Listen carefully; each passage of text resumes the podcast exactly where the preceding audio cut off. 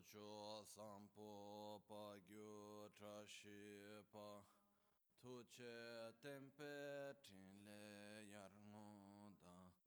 Pe ge dro lor zampe tse par chen pal den la me sha sol wa de.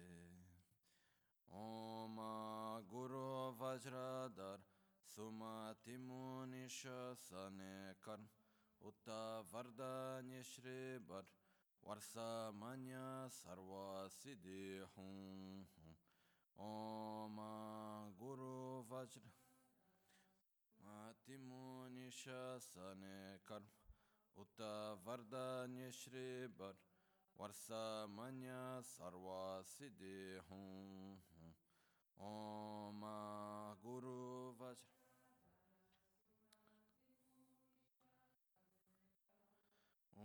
Vardanya Shri Bhadra Varsa Manya Sarva Siddhi Hum Om Guru Vajradhar Timunisha Sane Karm Utta Vardanya Shri Bhadra Manya Sarva Siddhi Hum Om Guru Vajradhar Sumatimu nishasane kar Uta varda nishribar Varsa manya sarva hum.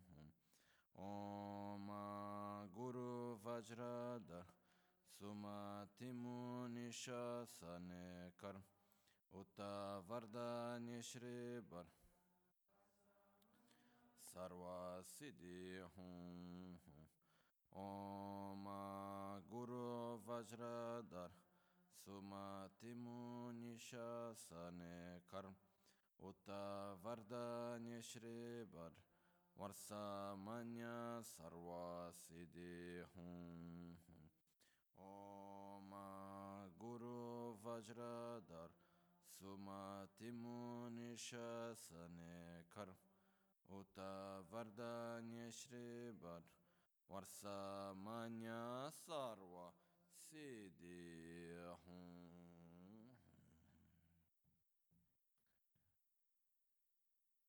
Pakyuke kudan dagi lo Pakyuke sundan dagi Pakyuke tudan dagi ye Ten yerme Makyuke kudan dagi lo Makyuke sundan dagi Makyuke tugdan dagi ye Ten yerme chintu jingi.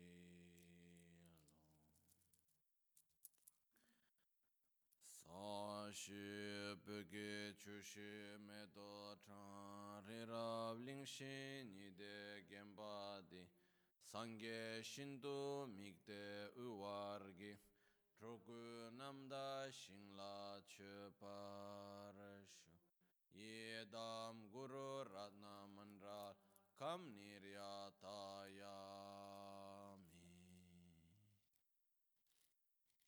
Sangye Chudan Sogi Chonam La Chanchu Bhardo Dane Kyapsu Chim Dage choshe gibe sonam gi drola penchira sangye druparash Sangye chedan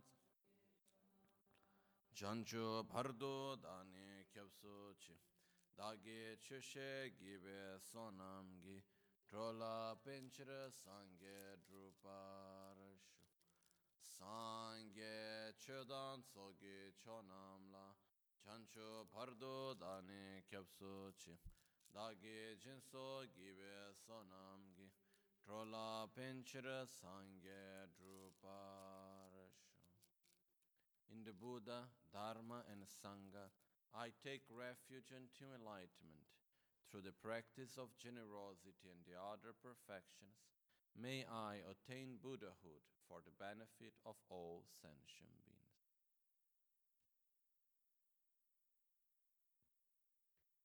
Okay. So So, after a long introduction, we go to the point on the ninth chapter of the Bodhisattva Charyavatara of actually um, said in Tibetan, Sumba Tongye Drube Rigpa gebrshebalani," explaining extensively how to realize emptiness. Okay? And uh, it's divided basically into two parts. Uh, understanding the lack of inherent existence of the self and understanding the lack of inherent existence of phenomena. Okay?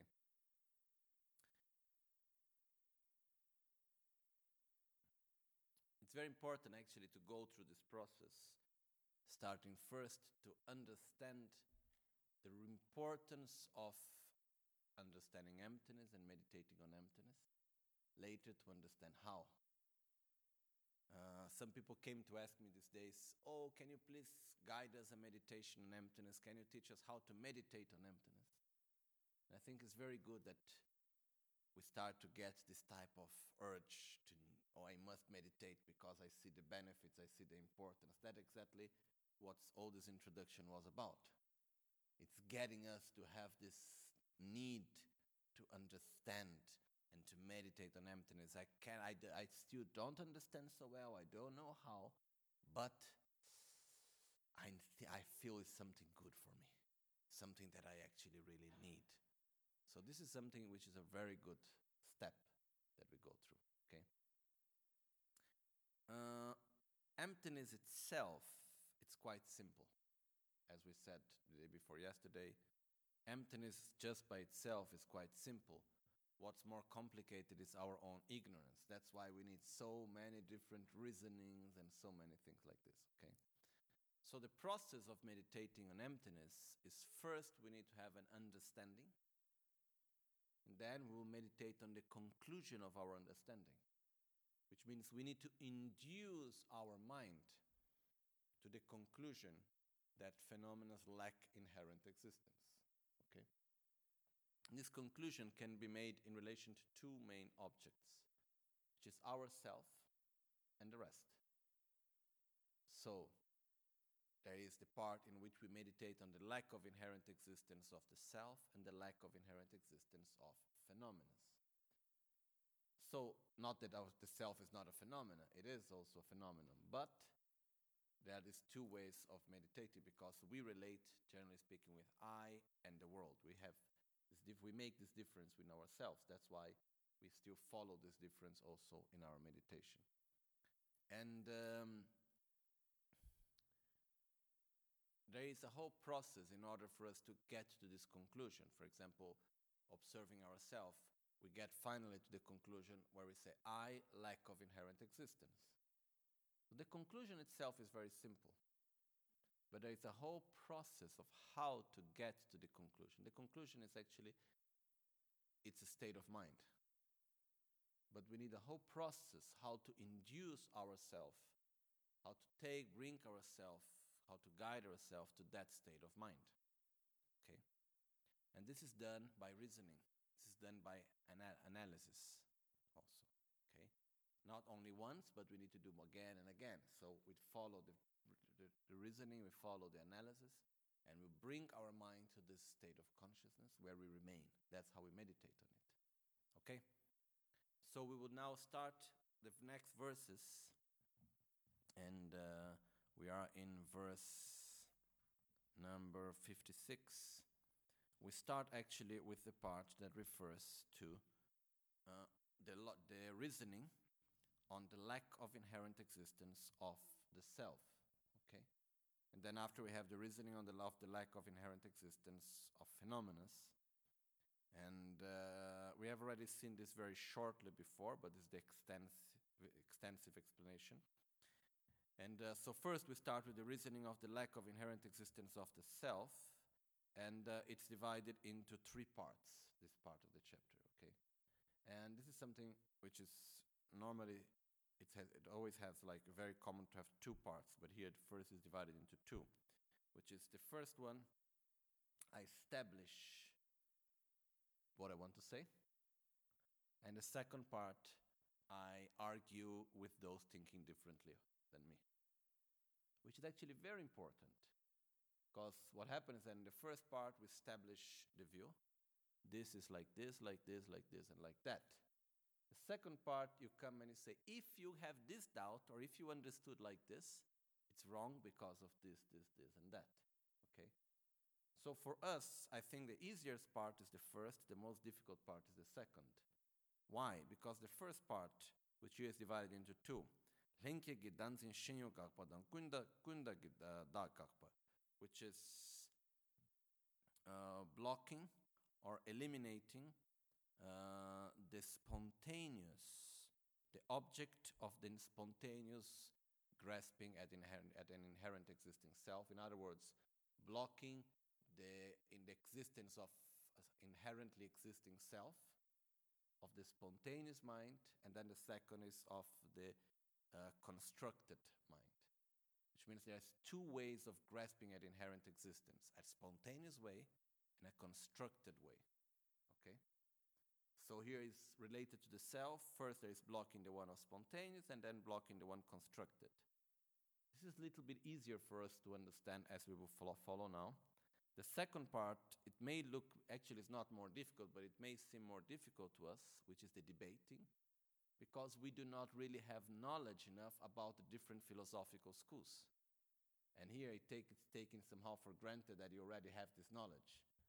So we're not going to see that deeply also because most of us don't have this knowledge, and then it becomes a little bit more difficult to understand the whole debating because we don't know the whole background. Okay? But let's we go we start from the first part then. So verse 56.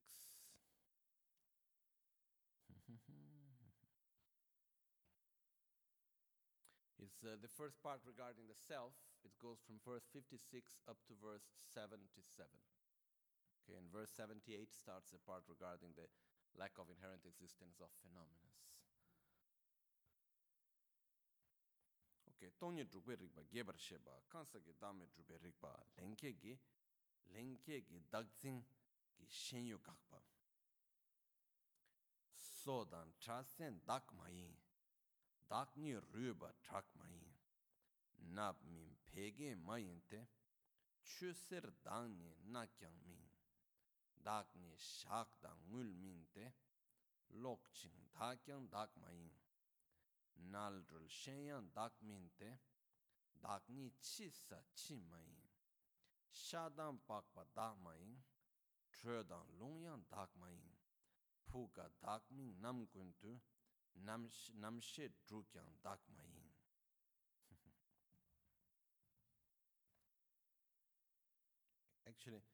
From verse 57, sorry. But we haven't yet seen the verse 56, but it starts from verse 57 to be more precise. So the verse 56 is still in the part of introduction, and it says, Go ahead and be afraid of whatever. If there were something called a me, but there is nothing that is a me, then those fear will be it then, then whose fear will it be? Okay? So, this is again, remember the last part, it was saying, oh, why to be, you shouldn't be afraid of emptiness. No? But then, here is like Shantideva is putting, it's like little bit pinching us and saying, ah, but if you still are, are fearful, but you, you, don't exist, why are, what fear, what do you have fear of, you know? Which somehow that's exactly what we get fear from, of not existing, no? And they say, oh, but come on, you even don't exist. Who is bad in fear of anything? This inherent existing self of yours, how you see yourself, it doesn't exist, no? So it says, go ahead and be afraid of whatever. If there were something called a me, if there was something called a self, but there is nothing that is I self, there is nothing that is the I, the me, then who, uh, whose fear will it be? If there is no me, who will feel fear then? If this I that fears doesn't exist. Okay? So now let's go to the part to see how come the self in the way that we see it actually doesn't exist? How come the self, in the way how we relate to it, doesn't exist? It doesn't mean that the self doesn't exist, okay? But the way how we see the self that gets fear doesn't exist, which is this inherently existing self, how we relate to it, doesn't exist. So it goes then saying teeth, hair, or nails are not the me, are not the self, are not the I. Okay? Because dakmai. Dak means self. The word dak in Tibetan, which means I, self, owner. It has different meanings, the word dak. Okay? So that's why Tibetan, it, it's a little different the way how when we see because and uh, in when we translate, we must choose some words. Or we say I, or we say self, or we say me, or we say owner. But in Tibetan, the word it has all these different meanings. So when we say dakmaing, we can also translate instead of using me, we can use self, okay, or I. So teeth, hair, or nail are not the I. Nor I, uh, nor nor am I bones or blood. I am neither mucus or nor phlegm, and, I, and nor am I lymph, lymph or pus. I am not fat or sweet, sweat, nor am I even lungs or a liver. I am not any of the other inner organs, nor am I feces or urine. Flesh or skin is not a me, nor am I temperature or energy wind. In no way I no a, in no way am I ever a bodily whole, nor are the six types of consciousness a me. When we go to look, where is the self? When there is the self that gets fear, Okay? when we feel fear, who is the being afraid? Is it the body afraid? No. Am I afraid? Yes. Who else is afraid? I know if when I am afraid. I am afraid, right? So let's go to look where is the I that gets afraid? Okay? When there is something that happens to us, you know, a threat, whatever, and we get afraid. At that moment, that we get afraid. There is this the way how we grasp at the self. Okay? Where is the self that is being afraid? Is it in the bones? Is there, are the bones the self that is afraid? Is every part of the body, if we go to look in the body, is the body the self? The I? The me that is afraid? You know? If we look at each part, can we find the self at any part of the body? No. If we put the whole body together, is the body the self? The I? Still not. Okay. Then, if we take away the body, can we find the self only in the mind, independently of the body? No. So, as we see, we go on and we cannot find the different parts, we cannot find the self in the parts where we project it normally. Okay? So, what happened is that if the, bi- if the self would exist inherently, it should be somewhere. And then when we go to look for this inherently existing self, the way how it appears to us, because the way how the self appears to us is in a known interdependent way, out of its own characteristics. It just exists out of the blue, we would say, no? There it is. But when we go to look for it, we try to grasp it, then we cannot catch it. It's like an hologram, no? It's there, but if you try to catch it, you cannot get it. It's like looking at a rainbow. You see the rainbow, if you try to catch it, you cannot find it. You know? When you just stop analyzing and you just feel the self, does it exist? Yes.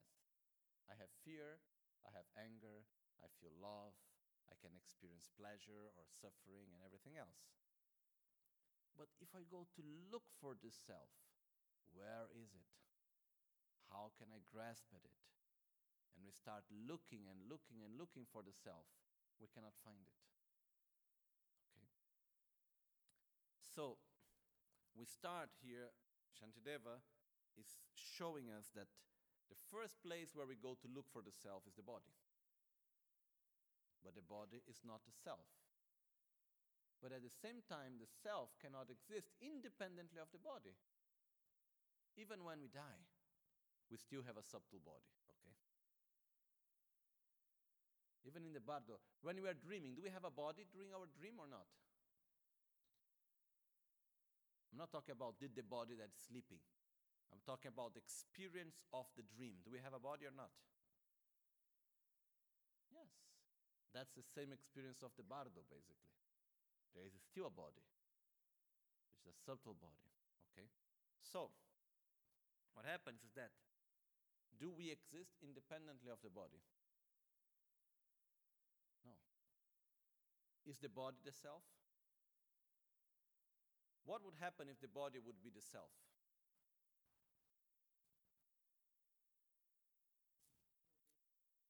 Yes. You will go to the to the corpse and say, Oh, look at my cousin that, that died. If there is someone that passed away, let's say our cousin or whoever, okay, let's use the, it's more easy if we say Devadatta, then we make no relations to anyone. Okay? Devadatta dies. Then we go there, there is the corpse of Devadatta. Can we say Devadatta is still there? Is he there or not? Can I go to say I'm going to meet Devadatta? even though he has already died? Mm, not really, huh? Have you seen Devadatta today? What would we say? He's already died. There's just his body lying there. Can we say that we have been to meet him? No. Some people still say, I'm going to see my father in the cemetery. But we know it's not like that. Okay? So if the body would be the self, first of all, wherever there is the body, the self should be there. And in the moment there is no more mind, the per- person is not there anymore. If the self would exist independently of the body, I could say I met Devadatta where his body was not there. Can we meet someone independently of the body of that person? I don't believe so. Okay? Some people believe in this. I don't. No? One time, I got someone asking if uh, people were talking about this astral traveling. No? And so people, oh, say, oh, we met yesterday. And I'm, I'm sorry, we haven't met. No, no, yes, we have met because we did this and that. I said, We are in two different countries. I was not there yesterday. No, how come? Sure, you were. You don't remember? And then I understood that the person was getting a bit upset about it. And I just put, in my knowledge of my own experience and memories and in my own personal understanding, I was just asleep and I don't do any of this stuff of getting out of my body or doing any strange things. I just fall asleep. Oh, so you don't understand it. You are not aware of it because we were together. I said, okay, then. You know, every many things can be possible, but still, what happens is that we cannot be where our body is not. We can go, we, there is a subtle body, as I talked before, we have subtle bodies and so on. So still there is always a body if we go from that level, okay? Even if we talk about being a place where our gross body is not, still we have a subtle body together with it, okay? But the point is that, first of all, the relation body and mind, it's always together. That's why, why in reaching enlightenment, there is Rupakaya and Dharmakaya. Rupakaya is the body, is the, is the body of form, and Dharmakaya is the body of essence, it's the mind. Dharmakaya is the mind, Rupakaya is the body. What happens is, in essence, is that there is always this union of body and mind. You know, the whole, what, it doesn't matter at what level of existence, how gross or subtle we may be, okay? But going back to the point here, is the fact that when we observe ourselves, normally we have the tendency to recognize the self as something that exists one independently of the body and the mind you know? When uh, we say i have a body and i have a mind that's correct or wrong? Like spontaneously speaking. It's correct no? I have a body no? My body is made of a head, uh, two arms, uh, two legs, I have a nose, uh, two eyes, and so and so on. Liver, kidney, whatever. Okay? And I have a mind. Sometimes my mind is happy, sometimes my mind is sad, sometimes it's stable, some many times it's unstable. Uh, sometimes it's jumping around, sometimes it's sleeping, sometimes it's whatever. Okay, that's my mind. Okay? Well, okay. But now, I have a body and I have a mind. Where am I? Where is the I that possesses the body and the mind? Okay? What is the I that possesses the body and the mind? Because if I possess the body and the mind, if I own the body and the mind, it means, first of all, that I exist independently of the body and the mind. Okay? For me to be able to own anything, I must exist independently of that. I cannot own something and be of the same nature of that thing. I can say, I am made of body and mind. Then I do not own them. It's part of my own existence. Okay? So, the point is not what we say, but it's how we experience. And normally, whenever we think of body and mind, we say, we think with the word my body and my mind. That's how we experience it. My sensation, my discrimination, my emotions, my hand, my head, whatever. Okay? So the way how we experience it, it's not a matter of philosophical discussion, philosophical discussion. It's a matter of how we experience. And when we experience our body and the mind, the body and the mind, we experience with the attitude of my body and my mind, my sensation, my discrimination, my emotions, my actions, and so on and so on. Okay, is this clear for us? So, in the moment that I experience everything as mine, it implies, and once again, it's not a matter of only philosophy of reasoning, it's a matter of how we experience it again. In the moment that I experience it calling my body and mind, it implies that the I exists independently of the body and the mind. Okay? So, where is this I? What is it? What is it? You know, that's a question that human beings have been making for a very long time. And uh, there is a problem with us if we don't make this question to ourselves It's a very important question to make. What am I? Okay?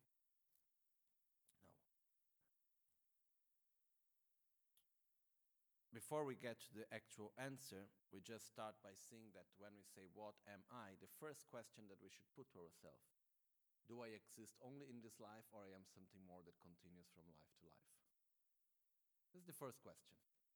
Which here in this text, it's already taken for granted that we already found the answer for this, okay? But I know that for many of us it's not like that, so that's why I'm just putting it again. So I'm just going one step behind. And remembering that the first question regarding the self that we should put to, to us is What am I? I am in existence only in this body, or I am something that goes beyond this life. Okay? And this is a fundamental question that will change completely the way we experience reality and we live our life in accordance to the answer we find. The question is important because until the day we make until the moment that we don't make the question, we will never really get the right answer. So the first question is do I exist only in this life or I am something that has come from somewhere and will go somewhere after. Is life linear or is it cyclic? Okay? So it's, it's very important for us to get to this? Then once we go there, then we go now to this next level, which is saying, then this I that continues from life to life, what is it? Where is it? Because why it is why this someone may say, "What? Who cares?" You know, life goes on, whatever you think about it. It's not exactly like that. Sure, life goes on, but why do I care for it? Is because in accordance to the way how I relate to my myself to myself, how I see myself, this reflects the way how I relate to myself, to the world, and to every situation that I experience. Okay, that's why it's so important. So, after this comes the question what am I? First, do I exist only in this life or not? And once I get to the conclusion, which for me the correct conclusion is I exist as a deeper level of existence, not something only in this life. There is continuity from life to life which is actually the most logical answer we may get also because some people say to me oh but scientifically uh, scientifically it has never been proven that reincarnation exists yes it's true but has it ever been proven scientifically the non existence of reincarnation? Yes or not? No. So what if we put in a very how to say, pragmatic way of thinking. If we put on the scale the science not proving the existence of reincarnation and not proving the non existence of reincarnation, which of the two have a, are more heavy? Known. So scientifically, we are at zero point. It's not on one side or not on the other. Then, if we start looking through our own logics and through our own experience, and we start to follow just a bit of it, doesn't need so much. We are going to see that it makes much, much, much, much, much more sense that there is continuity. The fact of reincarnation it answers so many questions that comes to our, may come to our mind and existence okay? Anyhow this is not the point today. Uh, but it's an important question for us to make and find the right answer we find the right answer for it and we are sure that life is not only this life so many problems just fade away because what matters is not what i do it's not how things happen, it's what I become because I'm going to continue from life to life. Okay? But then we come to the next question, which is okay, this self that exists and continues from life to life, where is it? What is it? What am I? Who am I? Okay. And here it comes the fact that we see ourselves as having a body and having a mind. But who is the self that owns the body and the mind? Because remember, in the moment that I say my body and my mind, it implies that there is a self that owns such body and mind and that exists independently of it. Okay? And this is what we need to go to look for.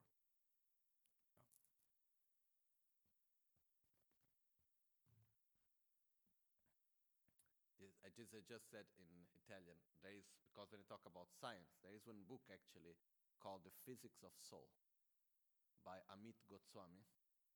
and uh, where he tries, he explains somehow, according to his view, the existence of reincarnation through quantum physics. Okay? So, in this point of view, we could say there is some little more on science in favor of reincarnation than on the other way. No?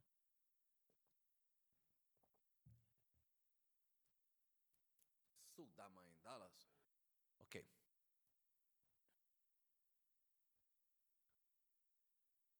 When we observe ourselves go through the process of looking where is the self? What am I? Where am I?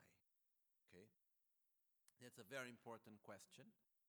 And the answer is not so easy. But let's follow the path that Buddha taught us and Shantideva reminded us in his verses. Without entering in contact with the designated object, we cannot comprehend its non existence. We cannot apprehend its non existence. So, first, we need to find out what is the designated object. We need to enter in contact with it. In this case, what is the designated object? Inherent existence of the self. Okay. So, where is, how does this inherently existing self manifest? Even though it doesn't exist, how does it manifest to us? Okay. Take, for instance, whenever we observe a sensation of joy, of suffering, pain, pleasure, how do we, how do we experience it? As my sensation? Yes. Or I simply experience this sensation. I am the sensation, or when I look at it, it's my sensation. My sensation. So when we experience it, how do we, how, where is the self? Is it one and inseparable with the sensation, or we experience this as there is something that exists independently of the sensation? Okay.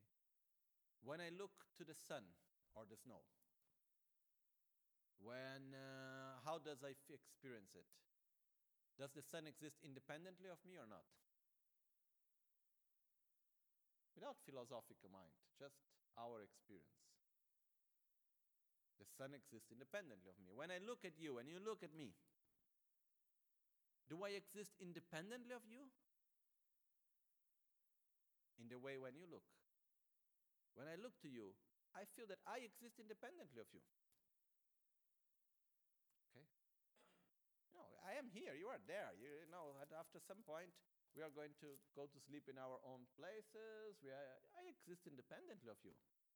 You are just one other person that I'm looking at. Right?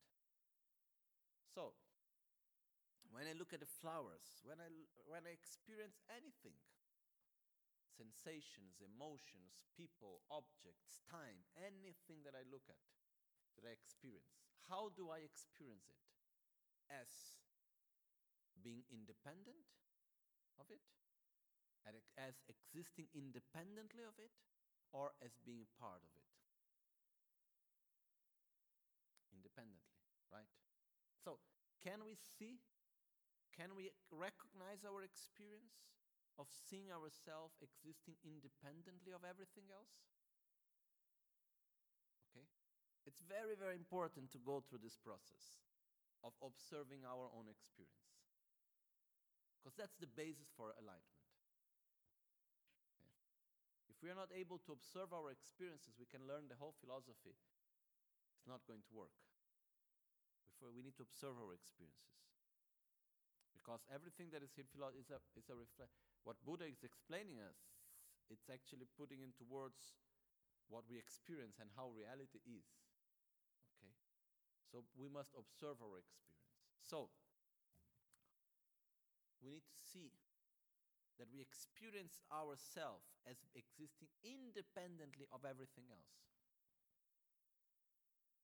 Of the sensations, of the emotions, of the body, of the pain, even. As existing independently of everything that is around us. Okay. Can we grasp at it? Can we observe it? Okay. Now, where is the self that exists independently of everything else? If we go to look for it, okay, we cannot find it. It doesn't matter how much we look for it, the more we search for the independently, inherently existing self, the more we search, the less we find. The more we search for this independently, inherently existing self, the more we will not find it. Okay? Why? Because it does not exist. It's not that the self doesn't exist. This independent, inherently existing self, which is the way how we experience the world, how we experience ourselves, doesn't exist. Okay? Then, what actually does exist? Does the self exist or not? Yes, the self exists. Do, uh, do we exist? Yes. If we didn't exist, there was no one talking and no one listening, you know? We do exist. But we exist interdependently. We exist independence of our sensations, independence of our emotions, independence of our body, independence of the objects of perception, independence of everything. That's why we are interdependent. One part depends on the other. That's why we are interdependent. For example, at this moment I am looking at all of you? In the moment I look at you, do I actually, do you exist for me independently of myself? Make the question again. Now, philosophically way, okay? Do you actually exist for me in the way how I see and experience independently of myself? No do I exist at this very moment with my emotions and sensations and everything that I am, independently of you that I am looking? No. Okay? So, object of perception and perceiver are of the same nature. One cannot exist without the other. So, what happens is that I am the result of everything that I perceive. I am interdependent with it. I am connected with everything. I cannot exist independently of the sensations, of the discrimination, of the emotions, of the thoughts, of the objects that I perceive constantly. Okay. By reflecting upon it, can we understand it? At least to a certain level? Yes, no? Can we see that it's quite different from the way how we experience the self? Okay? So, the point is that when we see, when we experience the self as existing independently of everything else, what I'm going to explain now is something that maybe I don't have the perfect words how to explain it well, but it's it's more intuition more than actually, but that's how I, I feel it, okay? In the moment that we ex- exist and we experience our existence, sorry, in the moment that we experience our existence as being independent of everything else, we create a dependence we become dependent on everything else. Okay? In the moment that I feel I exist independently of the water, independently of the people, independently of everything else. But in the same time that we experience that we exist independently, we are constantly creating dependence and projecting our dependence. In order for me to be happy, I need this, I need that to go away, and we are always projecting ourselves on other things. Okay? because we are not aware of being interdependent. Okay? So, what happened? Out of this dependence that we create, it manifests as attraction, attraction and aversion. Anger, desire, attraction, ang- attachment, desire, aversion, anger, hatred, and so on. Okay? So, in the moment that I see that the flower exists, I experience the flower as existing independently of me, and I as existing independently of the flower, I create a dependence with the flower in which I need the flower to be happy or I need the flower to go away to be happy.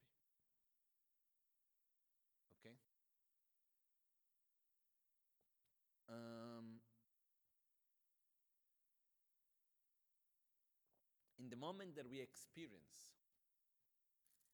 that we exist interdependently with everything else, okay, we are part of reality. And we are not and someone experiencing reality. We are part of it. Can you get the difference as being the one that experiences reality and being the part of reality? Okay? It's like there's a difference as being the one watching the movie and being one of the main actors in the movie. Okay? It's like when making theater, there is a big difference as watching the play and being one of the actors in the play. Okay? When we see ourselves as existing independently, we see ourselves as someone watching a play. So we cannot change it. We're always hoping that something will be different in the play in order for us to like or not like it. Instead, in the moment that we understand that we are main uh, actor in the play, we can change reality. We can change the play at any moment because we are the main actor there. We're not waiting the actors to change. We're not waiting the play to be different. We are part of it. And the play exists together with us. We do not, don't exist independently of the play, and the play don't exist independently of us. We are all part one of the other. Okay? And that's life. But when we experience ourselves as existing independently, what happens is that we are just watching. And we are constantly blaming that the, that the actors are not good enough, that what happened is not what we wanted, that things shouldn't be the way they are going. And we blame the world around us. And we try to change constantly everything. So we generate attachment to some actors, aversion towards others, instead of understanding that we are an actor and we are the main actor in our life. So the way how the play goes depends on us. We don't exist independently. The play doesn't exist independently of us, and we don't exist independently of the play. We are interdependent all the time. Okay? So, can you at least touch, if not grab completely, touch, feel a little bit the power of understanding better what we are, the strength of touching our true reality, of being interdependent, of not existing independently of everything. No? I believe that this big hole that we create inside of ourselves, of feeling that we need to be loved and we need to be cared and we need all of this. It's most of it coming from the fact of not understanding that we are interdependent with everything else and with everyone else. Okay? And the moment that we we relax, you know. We understand that we do not exist independently. So we are not someone watching a play, we are there together. We are the main protagonist of our life, of our existence.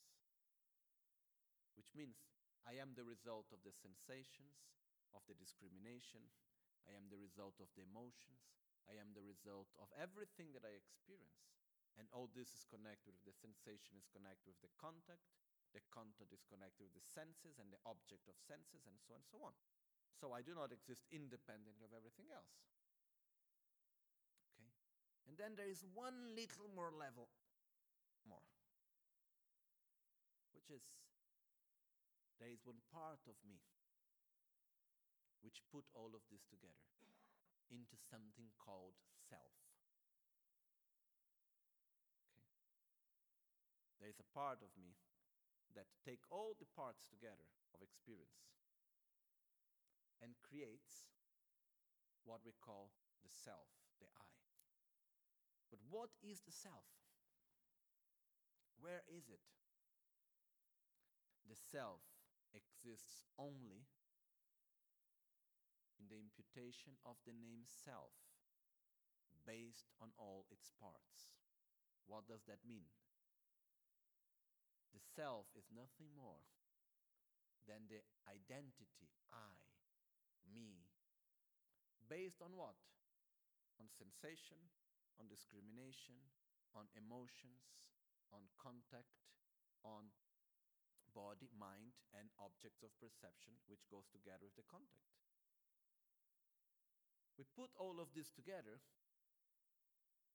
and we call it I. We call it self. It's similar to the fact that I look at one word that just came into be the first word I looked at here. It's written voidness. When I read voidness, the word voidness, as written, doesn't exist independently of the V O I D N E S S, are the parts. But there is an imputation that I put together these parts together. What make all these letters to become a word? The value that I attribute. What make every letter little drawing to be a letter? The value that I attribute, the name that I impute on it.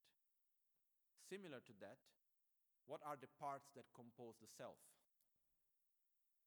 Body and mind. Together with body and mind, consequently, we have also the objects of perception that we experience constantly. Okay? Because there is contact. And contact is the union of sen- uh, power of our senses, like eye, ear, and so on, tongue, uh, object of perception and, ment- and, and, uh, and uh, sensory consciousness. So there is also this constantly. But what is the self? What's the basis of imputation of the self? What's the basis of the self? Body and mind. On this experience, this present experience, on the very right moment of now and here, what do we experience? The sensations through the senses and so on. And we put together with it, we call it I. We call it self. So the self is not so solid as it seems. It's not something that we can grab at it as solid, it's interdependent. What we call self normally is the imputation, is an identity that we generate. It's not anywhere. That's why we cannot find it. Because the self is an identity. Based on what? On body and mind. So, the important thing for us to understand here, the conclusion that I want us to get to, is to understand that we are interdependent. We do not exist inherently, independently, as we experience. Okay? So, the first point is getting that, is being able to see the inherently existing self as we see it. it. Doesn't exist, but to see this mental image of the inherently existing self. Okay? If we're able to grab that, we already did a good step. Okay? Is it clear? Okay? Yes, please.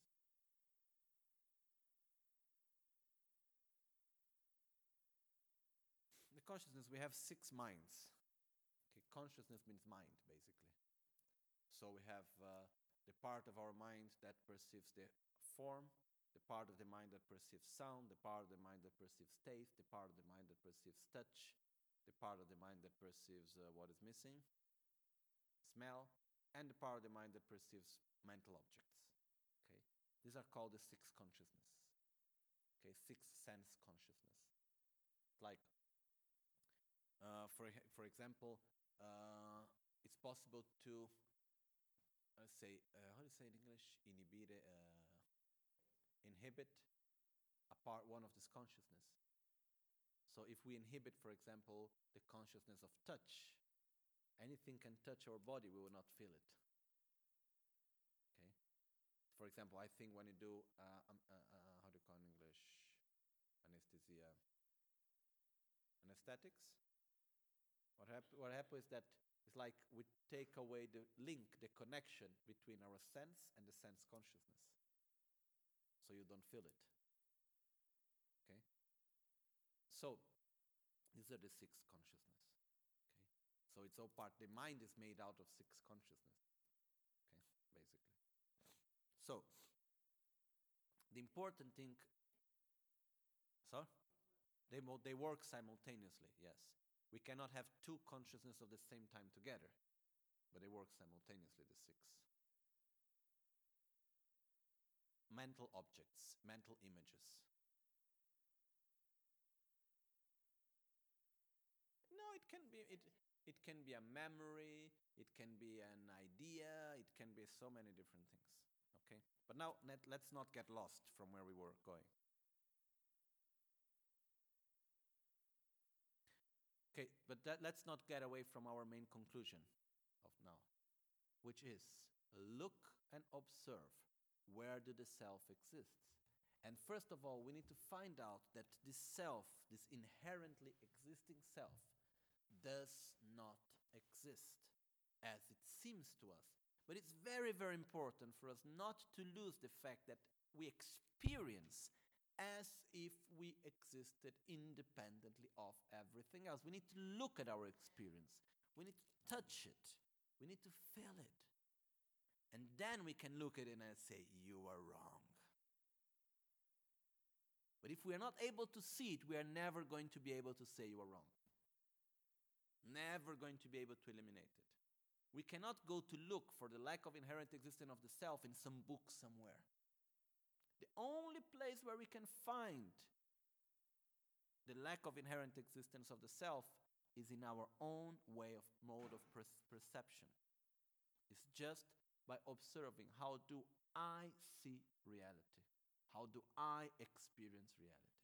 And then here we are going to see that if we are able to touch, to perceive how do we experience, then we can catch it. Okay? It's similar to the fact I need to catch a thief. First, I need to understand how he's robbing, how where he's coming through, what is he doing. Then I can stop him. So first, we need to see how do I experience myself as existing inherently, independently of everything else. This is already a very, very important step. No hurry to eliminate it. No hurry. You know, it's like there was a Buddhist master, and now I forgot his name. Very important one in history. And uh, in India, at the time, around 1,000 years ago, 1,500 years ago, even more, there was a lot of a tradition of debating. you know. So, if like Nalanda Monastery, the main monastery had four main doors. Okay, and at each door there was always one great master that was lying the whole day in the front of the door. They were giving having shifts because if anyone would come to make they, the, anyone from other tradition could come and start making a philosophical debating. And if the one in the door lost the debate, then it would be a big problem for the monastery because he was representing the monastery at that time. Okay? And basically, if the master of the monastery loses a debate philosophically, which means that his point of view is wrong, then he needs to converge to the other point of view. Because what is, logic is, sa- is sacred. Okay? Reasoning is sacred in this sense. Even um, Naropa was one of, he was the protector of the northern door of Nalanda. Okay? So, what I want to say is that there was one time, there was one master from a non Buddhist tradition, and he was very intelligent and very bright. And he was, everybody, almost at that time, the Buddhist masters, they were all afraid of debating with him somehow. Because they didn't know the philosophy of them, of these other guys, so well, in order to be able to debate well. So one time, one Buddhist master said, No, I must learn his philosophy well in order to be able to debate with them in the right way. So he went, he, he dressed himself like a very poor person, and he was already still quite young. So he went there to this master of this non Buddhist tradition. Now, I am I'm sorry, but I have very bad memory of names and these things. But he went there, and then he said to them, Oh, I like to offer my services to your family. They said, Okay. So he became one of the servants of the house. And uh, after some time, the family liked him very much because he was very intelligent and he was serving them so well and helping so much.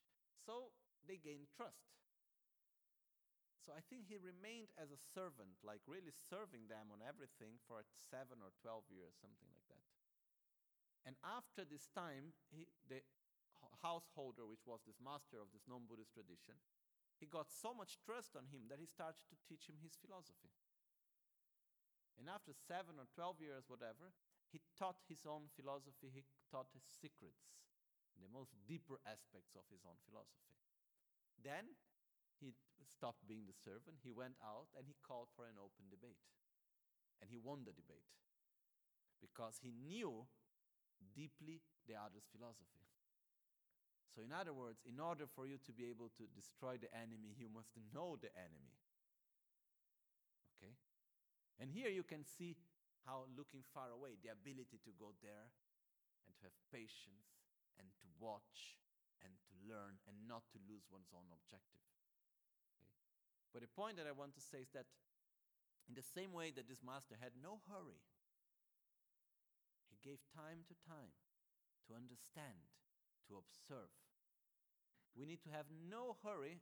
Okay, we don't need to wait forever, but we need to have no hurry to look at our own ignorance, to understand it. We need to have trust with ignorance. So, ignorance shows us all its secrets, so we are able to eliminate it. Okay? No hurry to eliminate ignorance. Look at it. We need to look clearly how do we perceive or how do we experience ourselves as being of inherent existence? Once we see it clear, then we can overcome it. Great part of the deal is already done. Okay? Is this clear for us? So, the important thing, once again, observe how do you experience yourself as being of inherent existence as existing independently of everything else. Okay? Until we get to a point that is so clear, we say, oh, it's so strong the way I experience, but it's so stupid.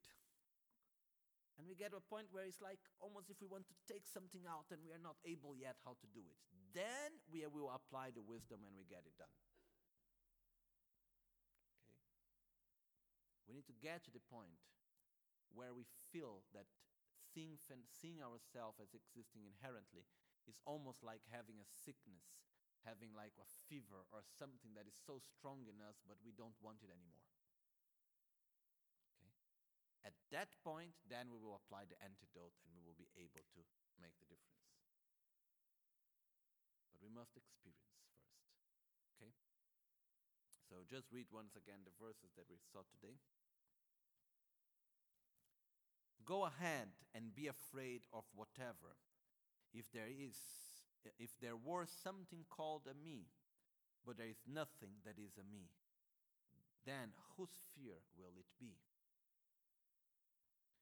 So when we experience that we have any negative emotions, such as fear or anger and so on, and we go to look, where is the self that is experiencing this emotion as being independently of everything else? And we won't find it, then the emotion also goes away. Teeth, hair, or nail are not a me, nor am I bones or blood. I am neither mucus or phlegm, nor am I lymph or pus. I am not fat or sweat. I am not, uh, um, nor am I even lungs or a liver. I am not any of other inner organs, nor am I feces or urine. Flesh or skin is not a me, nor am I temperature or energy wind. I am no way, in no way, I, in no way am I ever a bodily whole, nor are the six type of consciousness a me.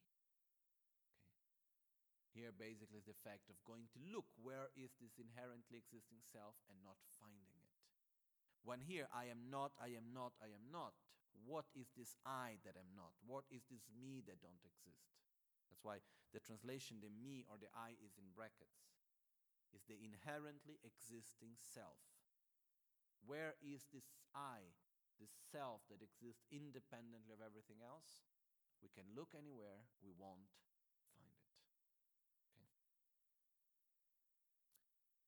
Shitsun lame kutse rabtenchin Nam karachin le chochur gepadang Lo san tempe drume sasumgi Drowe munsel tatu ne gyurch Nimo dele tsendele kuyan dele kshin Nyinsen takto dele kpe Koncho sumge jinge lo. Koncho sumge ngodruk tsol sumge trashisho At dawn or dusk, at night or midday, may the three jewels grant us their blessings. May they help us to achieve all realizations and sprinkle the path of our lives with various signs of auspiciousness.